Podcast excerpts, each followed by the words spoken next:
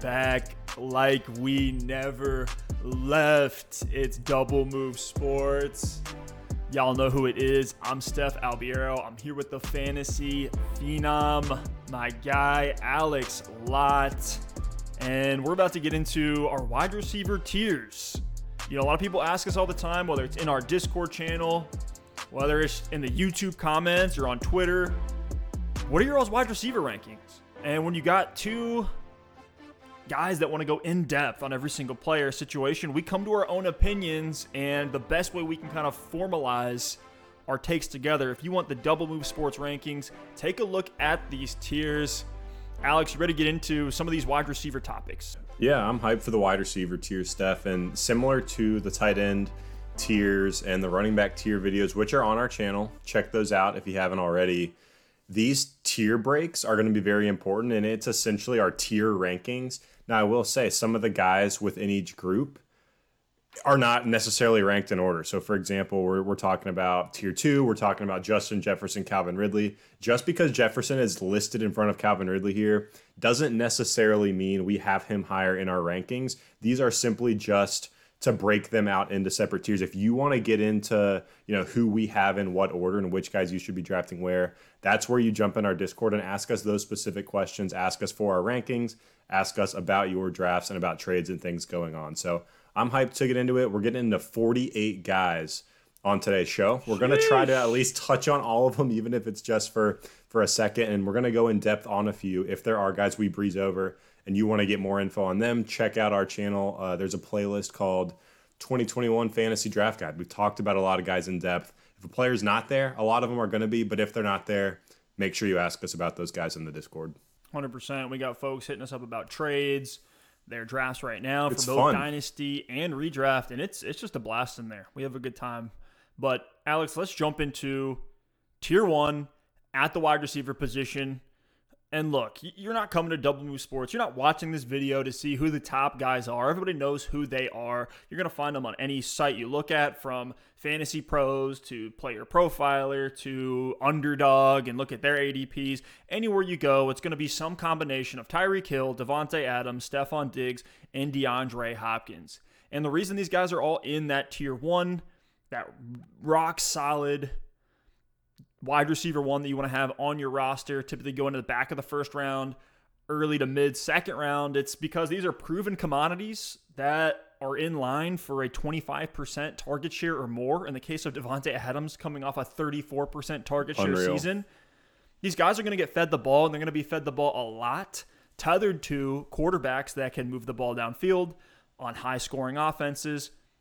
Alex, the only one that there's even like an inkling of a question about was Davante Adams, and now Aaron Rodgers is back. So Tyreek Hill and Davante Adams. I know we were just talking before the show. You you could split hairs. Adams for me is still the one.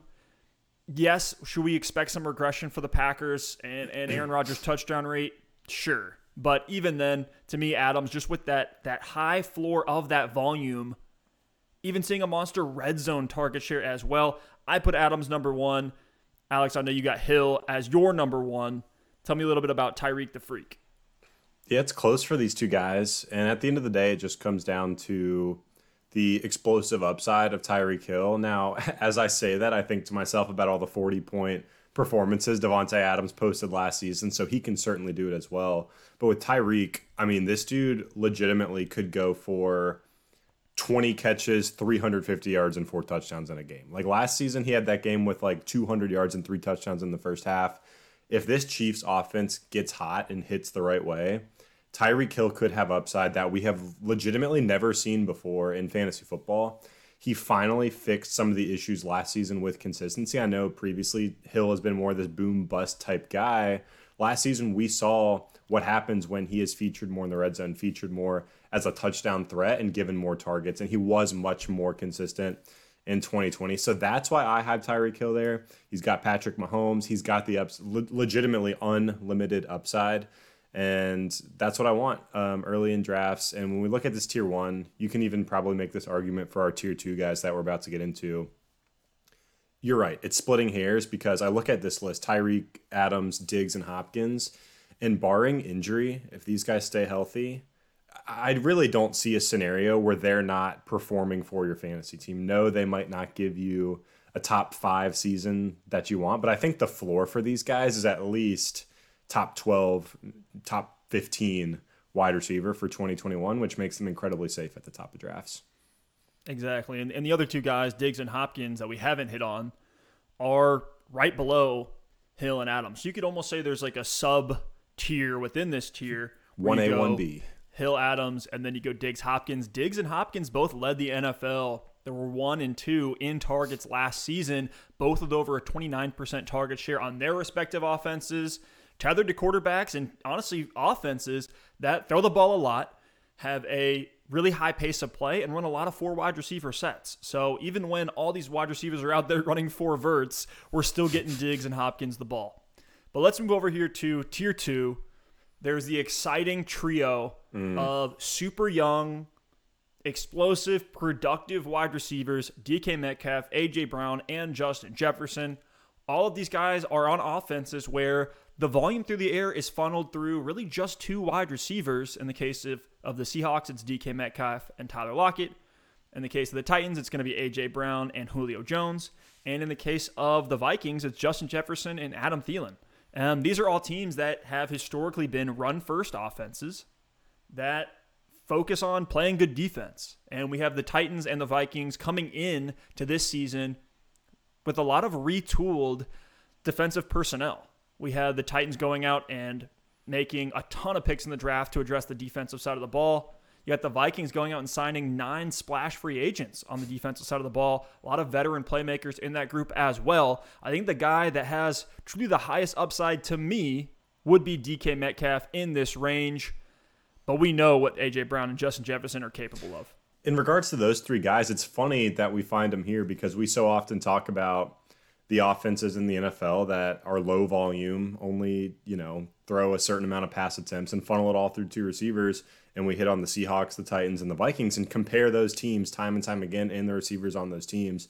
So it's only fitting that Metcalf, AJ Brown, and Justin Jefferson all land together because situationally, it's so similar for all three of these guys. There are some nuances in their game. DK and AJ Brown obviously play a lot differently than Justin Jefferson does, but I'm comfortable with all these guys as my wide receiver one. You mentioned the upside for DK. I agree with you. It's tremendous. Wide receiver seven in PPR last season, but I see Calvin Ridley in this range as someone who I think could finish as the wide receiver one in all of fantasy football this season because we've seen what he does when Julio Jones isn't there and he is just a target vacuum in Atlanta. Yes, they bring in Kyle Pitts, but Ridley is going to be targeted early and often by Matt, by Matt Ryan. He has a very strong rapport with him. He gets it done in the red zone as well.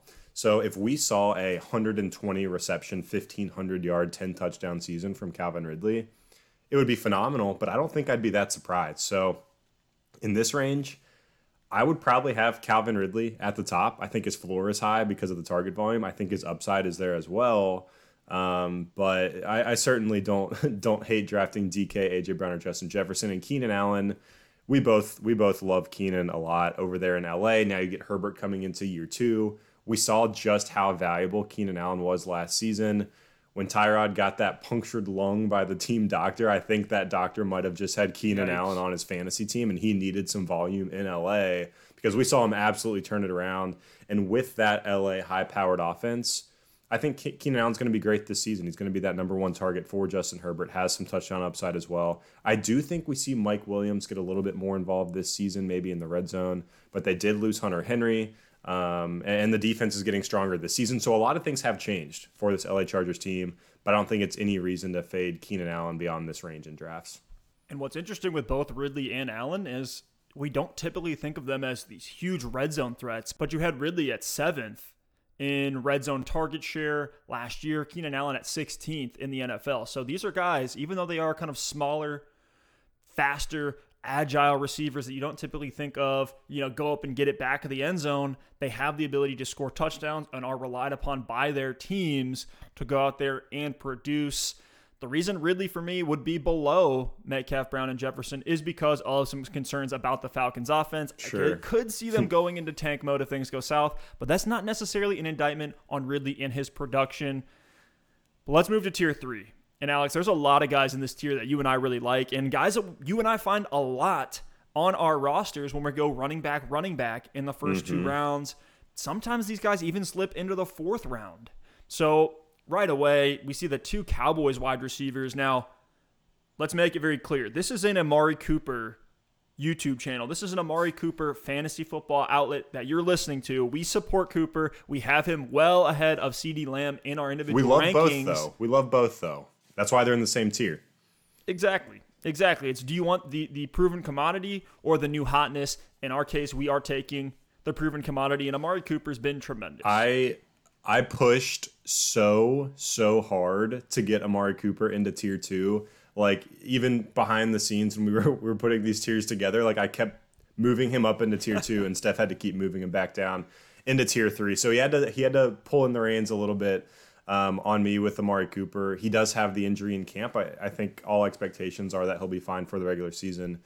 But yeah, we we love Cooper on this channel. He is the proven commodity, like you said. I do think with CeeDee Lamb, you do get that upside in the unknown that we often talk about. Like we've only seen a glimpse of CeeDee Lamb in the NFL, so maybe this is that season where he has that Calvin Ridley type year when he finally broke out with Julio Jones, or he has that um, Chris Godwin type year where he was the wide receiver two overall um, in Tampa Bay with Mike Evans. You could argue that he already showed those flashes last year, and if Dak wouldn't have gotten hurt, it would have happened as a rookie. But but both guys are in the same tier here. But we're both going to choose Amari Cooper in our drafts over CeeDee Lamb. But it doesn't mean you fade Lamb. Happy to have either one as my wide receiver one if I start RBRB. But Steph Allen Robinson is also in this tier. And he's a little bit different than these Cowboys because with CeeDee Lamb, and even with Amari Cooper in the past, we've seen them or we've seen Cooper have the upside, and we expect upside from CeeDee Lamb.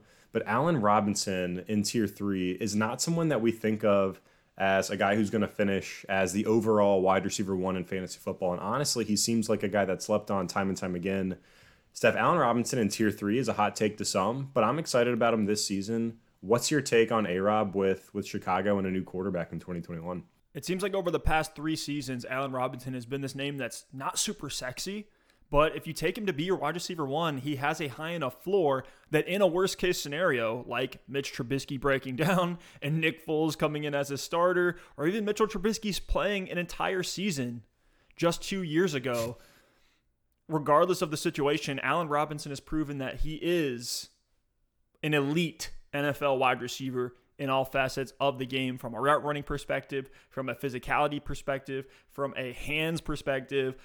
Not many cornerbacks can defend Allen Robinson, if any, and he has proven that he is a target magnet. Last season, finishing as what I actually was surprised to see wide receiver 17 in PPR points per game with, with that Trubisky and, and Foles combo, but he was third in the NFL with 151 targets last year. He caught 102 of those for 1,250 yards and six touchdowns. And that's coming off of a, another season in 2019 where he had 1,147 yards and seven touchdowns with the combo of Trubisky and Chase Daniels at quarterback. One of the great things about Allen Robinson in his situation is that Chicago didn't do much to address the wide receiver position this offseason other than franchise tagging Allen Robinson. So now we have Robinson in a contract year at age 28, needs to go out and produce and show that he can go and get another contract next season, whether it's with Chicago or with someone else. I tend to think he's not going to be in Chicago next season, but he's set up for another season of monster volume, which gives him top three upside at the position. And that's always one of the hardest things for us to project with wide receivers is are they going to get the volume that we want them to see? When we think about Mike Evans and Chris Godwin this year, those are guys that, look, we all know they're good at football. They're good wide receivers, but are they truly able to ascend from a volume perspective? And that's what Allen Robinson gives you. So now we have Anthony Miller leaving the Bears, going to Houston. Darnell Mooney's still there, but he's he's nothing more than an, exciting upside name that you can get late in drafts. He is a little bit undersized. He's really more of a used as a downfield speedster. He was drafted in the fourth round. That's not scaring me away from Allen Robinson's target share. Cole Kmet is there playing the tight end role. I think we all expect big things from him, if, especially if you play Dynasty. It's a guy that you're probably buying, but he's still very, very unproven. Jimmy Graham's also there. He's nothing more than a red zone threat at this stage. Both of those guys are not reasons to fade Allen Robinson at all. And you're not drafting Allen Robinson for touchdowns anyway. So Jimmy Graham can take all those red zone targets, and A Rob is going to be fine. You look at some of the other moves, it's it's gross. Chicago brought in Damiere Byrd, who's a role player at best. Javon Wims is going to play the gadget receiver role for them. You should feel okay taking A Rob anywhere in the third round in a 12 team PPR redraft league. And where the upside comes in this year for Allen Robinson, it's the narrative that you have to believe in if you're taking him at this draft spot is Justin Fields. Justin Fields taken 11th overall in this draft. The Bears had one of the best drafts, and it started with Justin Jefferson, who has a great arm, showed phenomenal college production against top competition. He can get it done with his legs on the ground, but should keep this offense on the field and moving the chains at worst. I mean, we're talking about a guy that runs a 4.46 40 yard dash playing quarterback. And then Chicago was also able to come back and snag Teven Jenkins in the second round as a very, very strong offensive tackle, which would help round out that offensive line for them that they've been trying to improve for so many seasons. And so with A Rob, we've seen the floor. It, it, it, exists regardless of quarterback. Robinson should easily be a top 20 fantasy wide receiver, assuming good health. We know Andy Dalton can deliver the floor. Justin Fields coming in and being that dude is truly where the upside lies. And I'm putting A Rob firmly at the top of this tier with CeeDee and Terry McLaurin. You don't find many safer bets than Allen Robinson. Yeah, I agree with you, Steph. Allen Robinson to me is if you're not getting one of those tier one or those tier two guys at the wide receiver position, like he is the perfect, just high floor play at the wide receiver spot, knowing the volume that he's going to get in Chicago. I look at his year last season, and if you look at weeks one through 16, you know, we don't endorse fantasy football championships happening in week 17. So if you look at weeks 1 through 16, he was under 10 PPR fantasy points one time. And that was in week two, where he still got nine targets. That was probably a Mitch Trubisky um, experience there against the New York Giants. So Allen Robinson is just super safe, is super consistent on a week in and week out basis. And I've been a big fan of A Rob for a long time. You mentioned he's playing on the franchise tag. He's playing for a lot this season, trying to get a long term contract. So I'm all in on A Rob. I think whether it's Andy Dalton or Justin Fields, you and I both expect it to be Fields sooner rather than later. It's an upgrade at the quarterback spot. Um, and he's going to continue to be that alpha in Chicago. And there's no one else there that is going to command targets away from Allen Robinson. We're both excited about guys like Darnell Mooney, um, like you mentioned, but A Rob's just about as safe as they come early on in these drafts. Now, to round out this tier, it is Terry McLaurin. We've talked about him a ton on this show. Go watch our videos breaking down the Washington football team. They totally retooled that offense with free agents, bringing in Curtis Samuel, bringing in Ryan Fitzpatrick. And we've seen what Ryan Fitzpatrick can do dishing the ball to wide receivers down the field, turning DeVante Parker in year five into a wide receiver one in fantasy Imagine what that's going to do for McLaurin, who is the clear alpha, has been phenomenal since he stepped on the field as a rookie after being drafted in the third round. And Curtis Samuel being there really doesn't impact McLaurin's volume a ton for me, but that is why he is here in tier three. And then you have Logan Thomas and some pass catching running backs there as well. But nonetheless, Terry is the scary alpha in this offense. Now let's jump down to tier four. Got a lot of boom bust names, but all these guys have plenty of mm-hmm. upside. We have Mike Evans, Tyler Lockett, Robert Woods, Chris Godwin, Cooper Kupp, and Julio Jones. So right away here we see two receivers that are both on the same team in this tier. So two duos of Mike Evans and Chris Godwin on the Bucs, Robert Woods and Cooper Kupp on the Rams. But Alex, a guy that I'm really excited about in this tier is Tyler Lockett. When we talked about DK Metcalf, seeing you know, this funneled volume situation. But what a lot of people don't realize is Tyler Lockett actually had a higher target share and more receptions than DK Metcalf. Yeah, it's crazy. I'm all over the Tyler Lockett hype train this year. His ADP has been rising.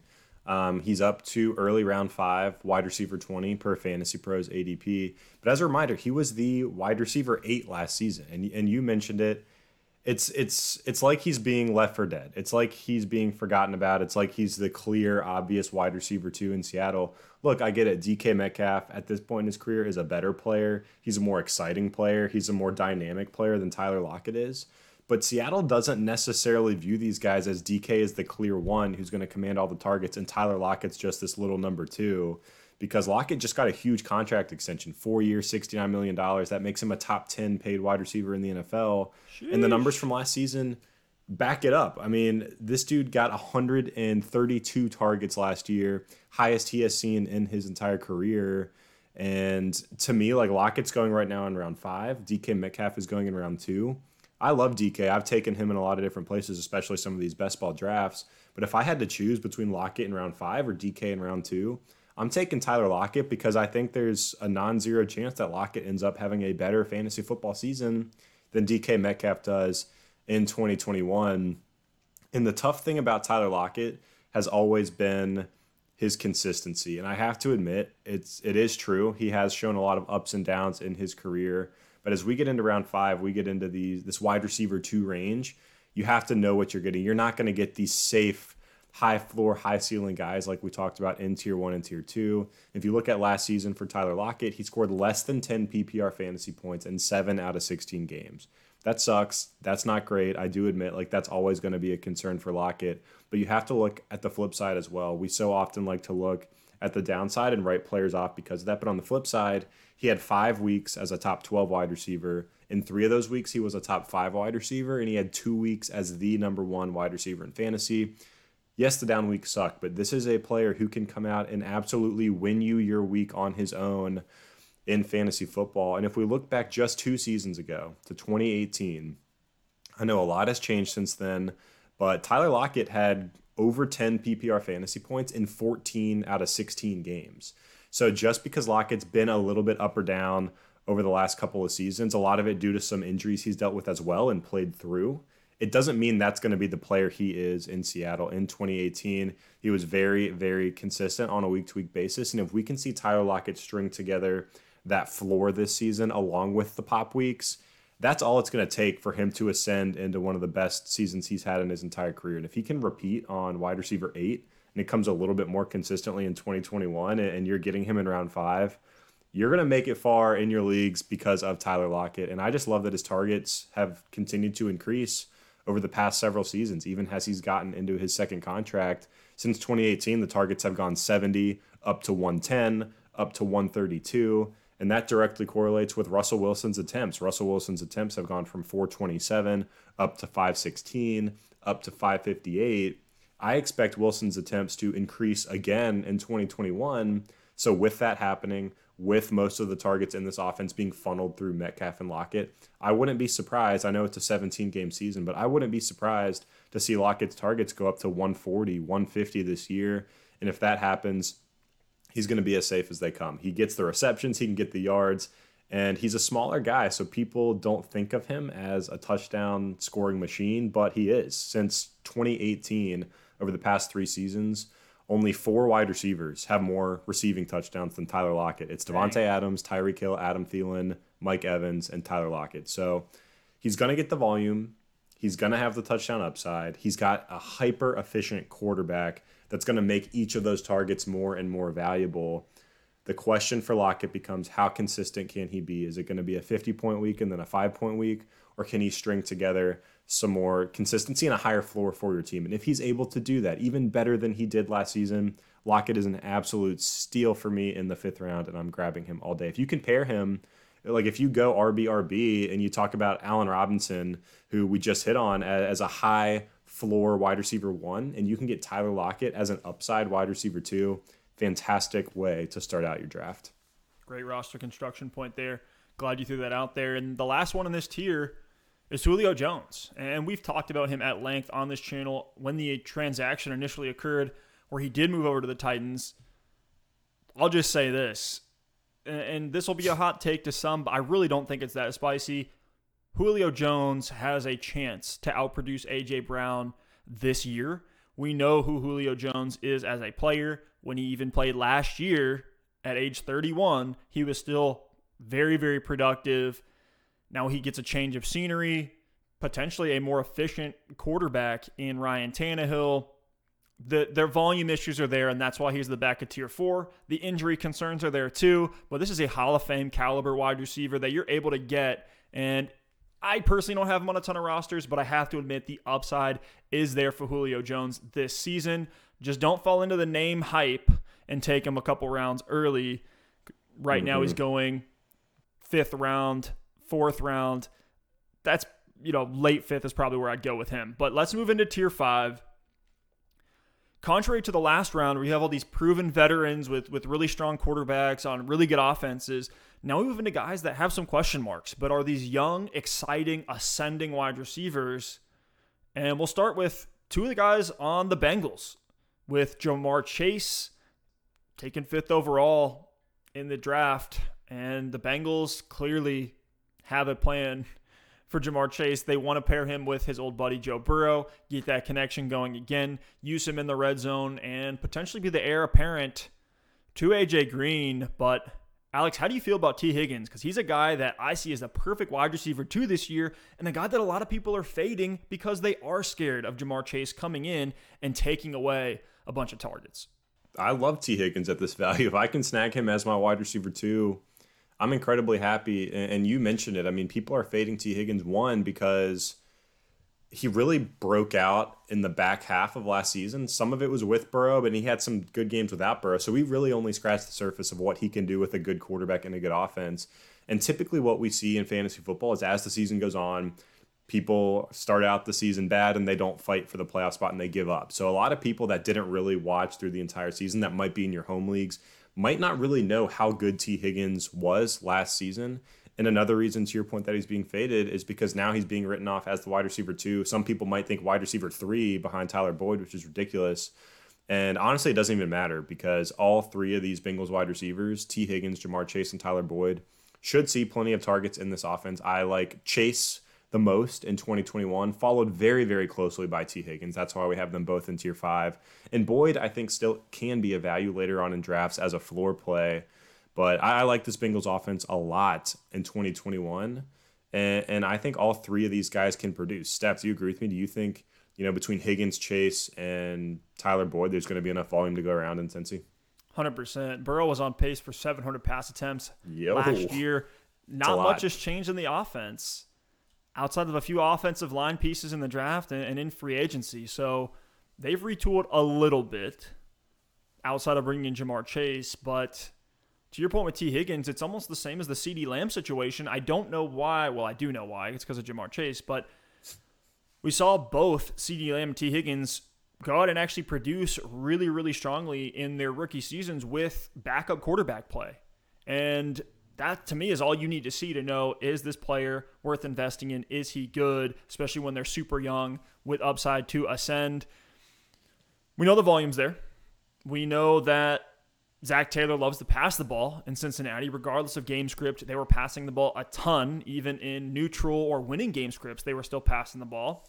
Nonetheless, we expect the Bengals defense to still be pretty bad. They brought in a few pieces in the, in the offseason, but they're mostly going to be playing from behind, which is going to be great for this offense, which is shaping up to look like a Dallas Cowboys light with, with Joe Mixon and three strong receivers.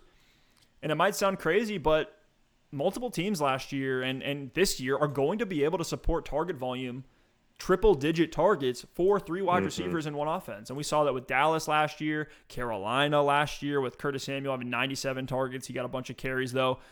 And then last year, the Bengals also had three guys over 100 targets.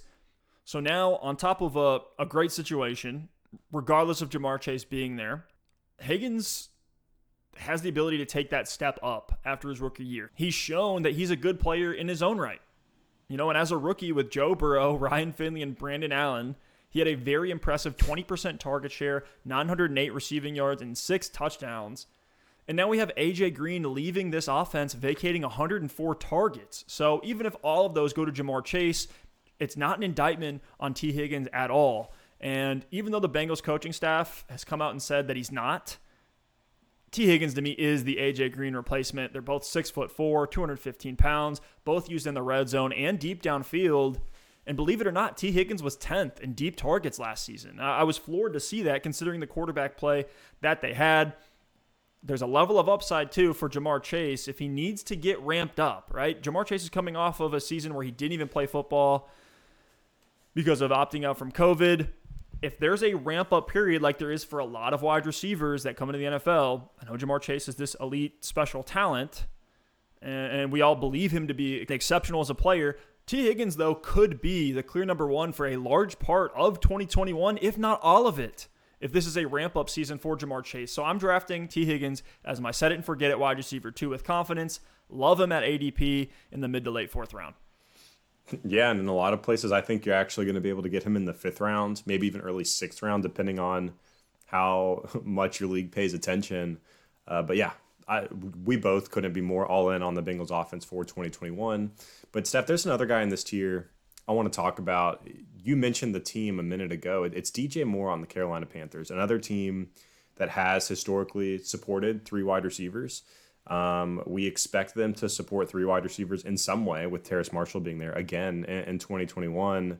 But DJ Moore is a really polarizing guy that a lot of times doesn't get me that excited in drafts. I like Tee Higgins and Ja'Marr Chase more than DJ Moore in this tier, but a lot of that comes down simply to the quarterback play. Um, there's some of the older guys, Adam Thielen, even Kenny Golladay, where I would be willing to take the shot on DJ Moore. And with with DJ this season, I think it's really all going to come down to the offense and the quarterback position and Sam Darnold because we know DJ Moore has the talent. He had first round draft capital a couple seasons ago. Runs a 4.42 40. He's already produced at the NFL level, back to back thousand yard seasons with questionable quarterback play. But with DJ Moore, what's really been holding him back from going from good to great in terms of fantasy production is the touchdowns. Only four touchdowns is his career high at this point. Um, Yikes. And last year, we expected DJ Moore to take another step forward, and we really almost saw him take a step back. He was used in that field stretcher role with Robbie Anderson coming in and leading the team in targets, which none of us really expected. Now, looking to 2021, this might be a hot take to some. I expect DJ Moore to actually lead the Carolina Panthers in targets. I think he is a much more talented player than Robbie Anderson is. And if they really unlock his full skill set and his full potential, he should lead this team in targets next season. And the biggest problem with the Panthers, and what's actually remarkable, is that they supported all these targets for the three wide receivers last year Robbie Anderson, DJ Moore, Curtis Samuel.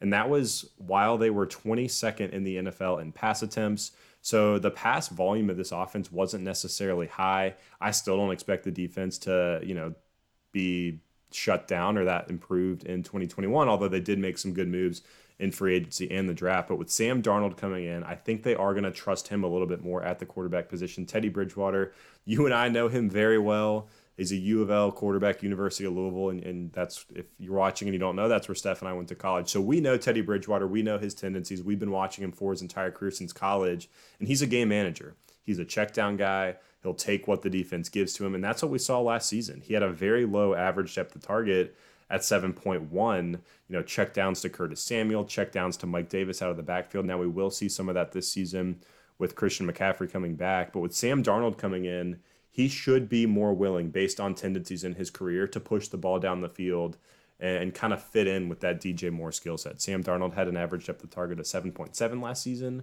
But the year prior to that, it was 8.2. The year prior to that, it was above nine. So Sam Darnold, for better or for worse, whether he turns the ball over or whether he doesn't, I think is going to be more willing to push the ball down the field, which could be very advantageous to DJ Moore. So with Sam Darnold coming in, DJ Moore expected to get 120, 130, hopefully 140 targets.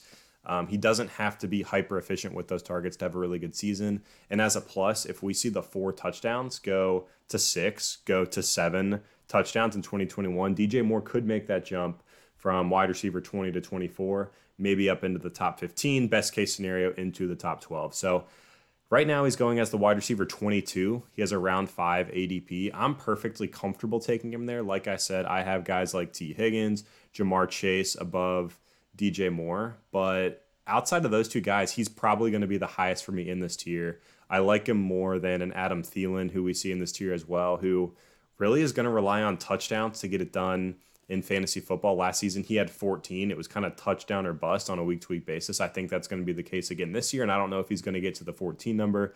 And then we have guys like Diontae Johnson, Kenny Golladay, and Brandon Aiyuk here as well. I would take DJ Moore over all those guys.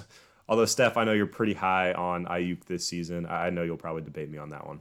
Yeah, all these guys have upside. I mean, not only do they have a quarterback that's going to sling the ball. Danny Dimes loves to throw it deep and, and passes a good amount. We know the Steelers throw the ball a ton.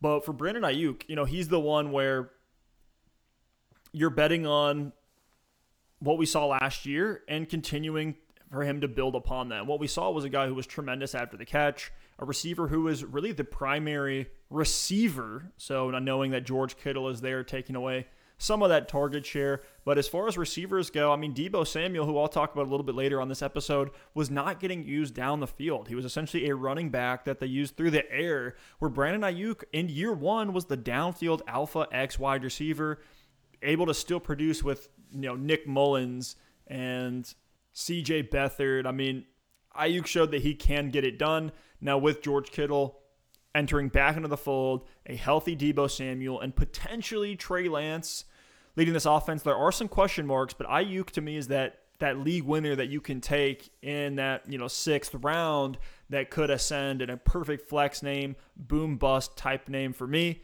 that has that upside to be that clear alpha number one X on his team. We've talked about Kenny Golladay, expecting big things for him.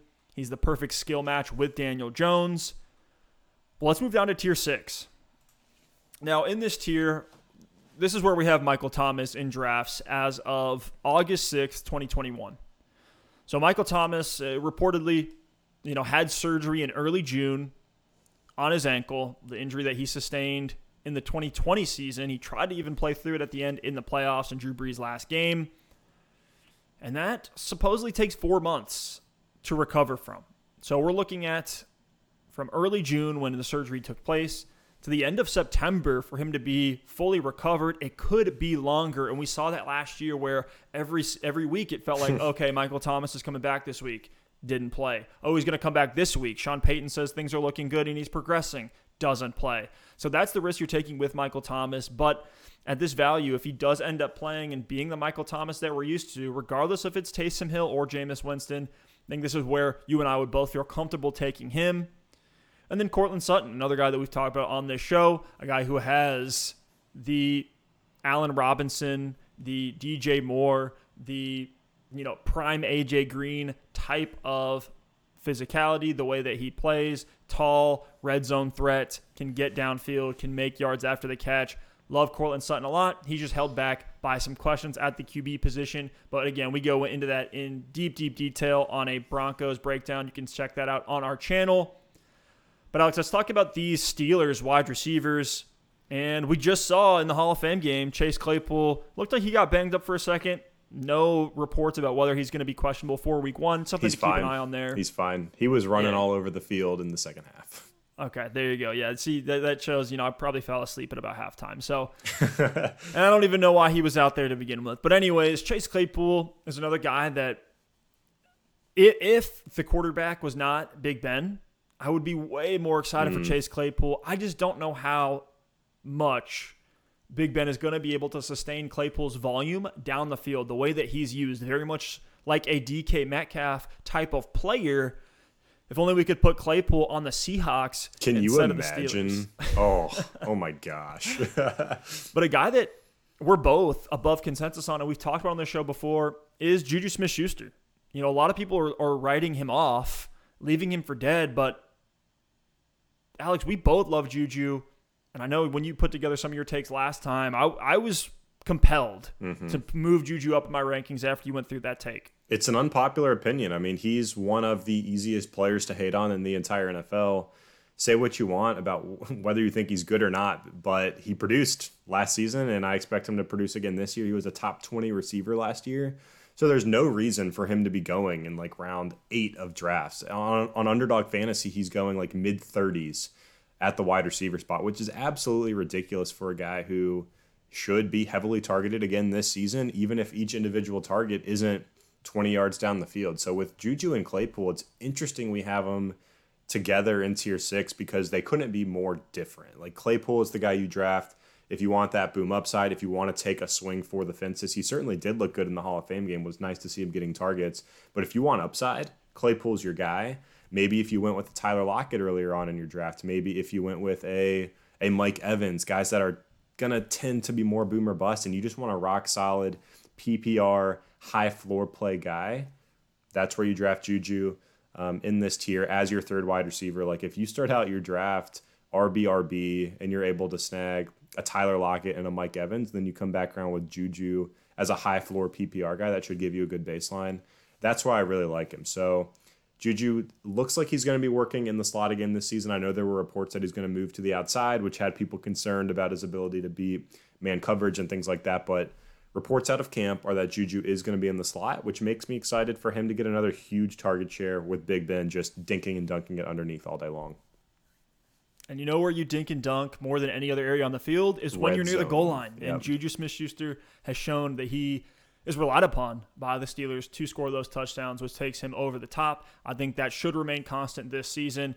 Smith Schuster also in a contract year, signing that one year deal in that that post COVID season. But now let's get into tier seven. A lot of fun, exciting Oh, let's go. upside names here. This is where you're getting into some of your flexes when you're looking at your roster. All these are fun, exciting names except one. there's one that we'll get to. You know, if anybody's watched the show for any period of time, you know that me and Alex are extremely high on Laviska Shenault. Think he's going to have a huge breakout this season. Go check out the video on our channel breaking him down. We've broken down Jerry Jeudy. We talked about DeVonta Smith at length. There's some upside there, even though he is undersized and, and an unprecedented prospect that we've seen. And then we have the veterans and Robbie Anderson. He was very good last year, 26% target share, relied upon heavily in an offense that really wasn't that exciting. He is a year older, though. His game relies primarily on speed. We do expect him to start his descent, especially, you know, being high on DJ Moore. And I'm very high on Terrace Marshall. So that's why Robbie Anderson did drop a bit in our rankings, but still a fine pick here. Mm-hmm. But the other veteran in this range, a guy that some say has built an entire career off of one catch. It's Odell Beckham, and this hurts as a Browns fan, but I, I I'm over it, man. I was so excited when OBJ initially signed with the Browns, and it seems like ever since then it's just been downhill. Man, I can't get myself to draft OBJ anywhere this season. Like I, I've done a lot of best ball drafts. I don't think I picked him one time.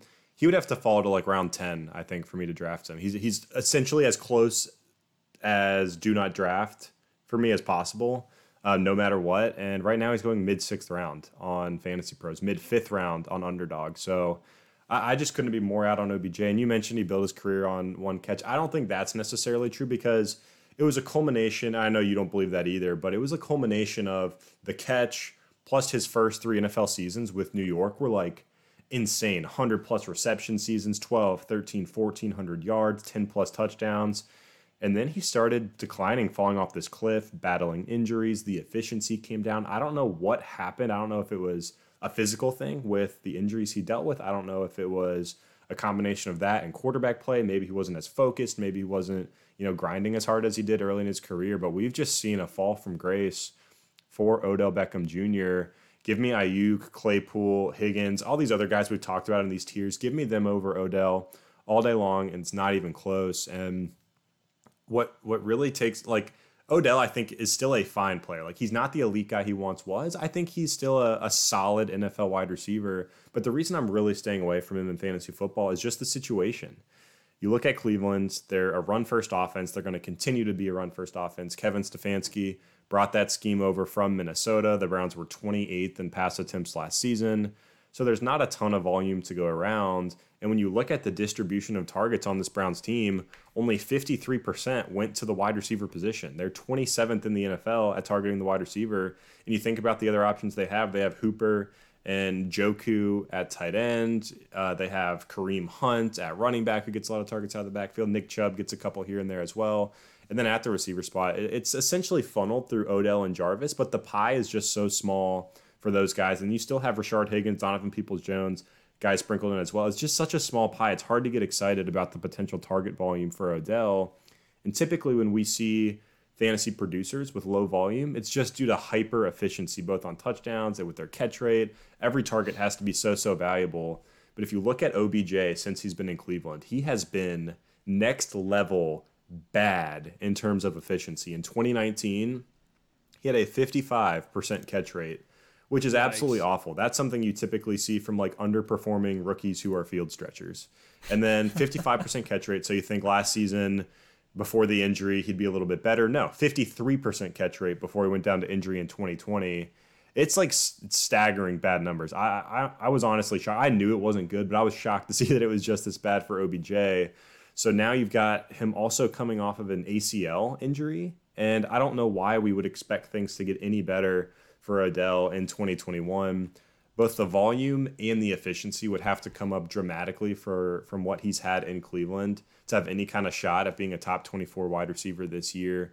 So to me, Odell Beckham has the name value, and that's what's driving up his ADP. There's still excitement around Odell because of what we all think he is, what we all remember him being but he hasn't produced at an elite level since 2016.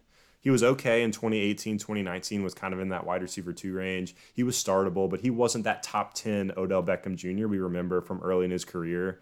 So I just don't know if it's reasonable to expect Odell to turn around this downward trajectory that we've seen for the past four seasons in a year where he's a year older, he's coming off of an ACL injury, and not much has changed for Cleveland. So I'm out on Odell Beckham. We have him in this tier. Um, it's probably a, a, tier or two lower than you're going to see him in most places, but I'm honestly probably even taking some guys that are going to be in tier eight over Odell at this point. Yeah, it's tough. And you're right. The name value has brought his ADP to unreasonable levels. You will not find me in, in many home leagues, really any redraft leagues with Odell Beckham Jr. on my roster. At best, he's a boom upside flex. You think of the game last year against Dallas, where he did have two touchdowns and was used as a gadget player. That's where some of the excitement lies, but it's not a lot. I do have to say one more thing about Odell. I know I feel like I just bashed him pretty hard. I, I never want to say it's impossible, right? Like, uh, there's definitely some sort of chance that Odell comes back and has a decent season. But when you're looking at these drafts, when you're looking at rankings, when you're looking at tiers, when you're on the clock, you just have to look at Odell and say everything is pointing towards another disappointing year. If I'm wrong about it, I have to be okay with it. So if Odell comes out, he's back, he scores, you know, 10 touchdowns, has 1200 yards, I'm okay with it because everything that's presented to me says Odell's not going to have a good season. I'm definitely not banking on it and the odds are just so much better for some of these other situations. Now, moving to tier 8, a lot of really fun names that you and I both like as flex options in redraft leagues. Curtis Samuel's a guy I've been all over. I have him in so many underdog drafts, so many dynasty leagues, so many redraft leagues. I think he's going to step into a clear number two role. And whether it's the extra boom yardage on the ground that he's going to get from a coaching staff that knows who he is as a player, or if it's Ryan Fitzpatrick airing the ball out, getting Curtis Samuel those deep downfield looks that he really hasn't had a quarterback that could deliver. I'm all in on Curtis Samuel this year.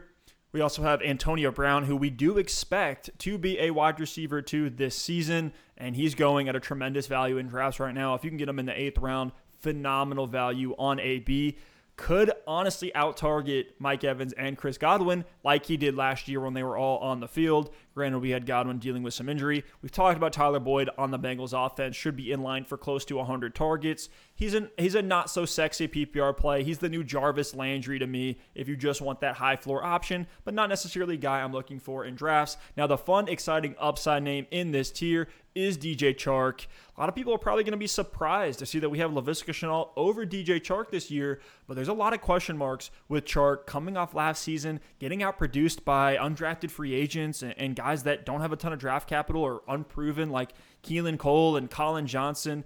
It was scary at times for DJ Chark, and then they bring in Marvin Jones from Detroit who plays the same role that Chark does on the field. But Alex Deebo Samuel, he he's getting slept on right now, but I actually think it's for good reason. There's there's not a ton that gets me super excited for Deebo. Where do you have him in this tier? Would you take him ahead of some of the guys here at the very bottom? He'd probably be at the bottom for me. Um, I, I like Curtis Samuel a lot. I like Antonio Brown a lot in this range. Deebo to me, he has a very unique role in the San Francisco offense, and he's going to have some of those boom weeks. But I just wonder and this might sound cliche, but I just wonder in San Francisco, we know they have an elite run scheme. We know George Kittle is the number one target. You and I are both very excited for Brandon Aiyuk. So at some point, you have to just sit back and think is it possible for all these guys to be as consistent as we want, to produce as much as we want. I'm sure Deebo's going to have his weeks, but with so many options in San Francisco, I just think he's number three in the pecking order in terms of targets on a low volume offense. Now, his utility role does give him um, a little bit of a floor, uh, which which is why he's in tier eight, quite frankly. But as the potential number three option on a run first team, that's the only place I have questions with Deebo Samuel. And even if it is Trey Lance at some point this season, which is sounding more and more like it is going to be a Jimmy G year, and they're going to take the Patrick Mahomes route with Trey Lance, which would be a travesty for us as football fans. It's tough to see there being enough volume for Deebo Samuel to be reliable on anywhere near a weekly basis with Brandon Aiyuk now playing the downfield X role, George Kittle taking 25% of the team's pass attempts away. And then you look at Deebo's average depth of target, 2.6 yards. That's 108th amongst all wide receivers in the NFL. He was pretty much a running back through the air last season. So now the volume is in question, the yardage is in question, and then potentially dealing with a rookie quarterback at the helm. Even if you like Lance a lot, there, there's a lot of worry and, and growing pains anytime you have a rookie quarterback. What you're relying on with Deebo Samuel is for him to get those short yardage passes and produce after the catch. And for a lot of times, whether it's defenses keying in, whether it's just the way the play breaks down, you can't just break off every single check down for a 40 yard touchdown run. Like it's just not going to happen that much. And that's why he is the, the epitome of a boom bust option that you're going to put in your flex, really more of a depth play. Maybe if Brandon Aiyuk or, or George Kittle go down, then we look at Deebo Samuel taking that step up in the offense. But I think the the path to upside, if there was one for Deebo Samuel, comes into play if we see Trey Lance start and bring a whole new level of explosiveness to the offense. Maybe maybe Deebo's role in the offense changes, and, and maybe last year was just a response to some of the injuries they had to their running backs and George Kittle and, and, and Nick Mullens and CJ Beathard being there. But the one thing we know about Debo is that he's capable of making big plays. He has the size at 5'11, 214. He runs a 4'4'8, and you see that in his game speed. He's a bursty, physical, very hard to bring down wide receiver if the 49ers can somehow keep defenses guessing, get Deebo in the open field, I think very good things will happen for his production this season.